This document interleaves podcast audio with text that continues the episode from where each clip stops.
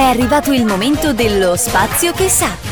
Ciao a tutti e ben ritrovati come sempre qui su Radio Sun, io sono Giordano di Uticon e oggi parleremo della notizia data dalla Nestlé, secondo la quale oltre il 60% dei suoi alimenti non è salutare.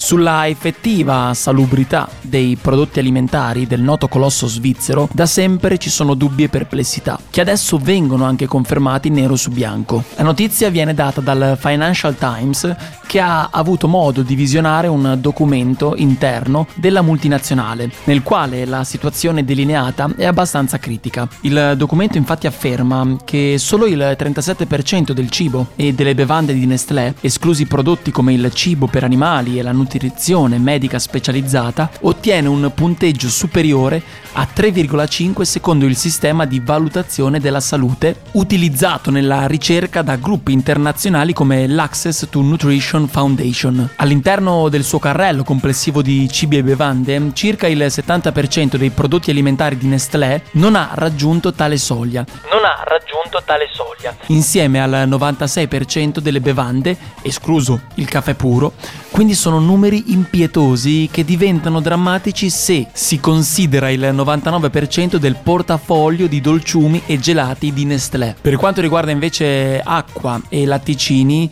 hanno ottenuto risultati migliori, con l'82% dell'acqua e il 60% dei latticini che hanno raggiunto la soglia. Data l'enorme esposizione sia mediatica sia sugli scaffali dei supermercati che i prodotti della Nestlé hanno nel nostro paese e la loro abbondanza, giusto per dire i primi due che vengono in mente Nescafè e Buitoni, è bene che i consumatori, sempre più attenti alla qualità del cibo che mettono in tavola, sappiano che questi non sono indicati se si vuole avere una alimentazione sana. E come si dice un po' in questi casi ai posteri l'ardua sentenza, su quanto questo sia volontà della multinazionale o più facilmente la pressione da un lato di normative alimentari sempre più etiche e precise. Questo intervento fa parte del progetto ConsumerNet, associazioni in rete per la tutela dei consumatori per l'anno 2021, con il contributo ex legge regionale 4 del 2017.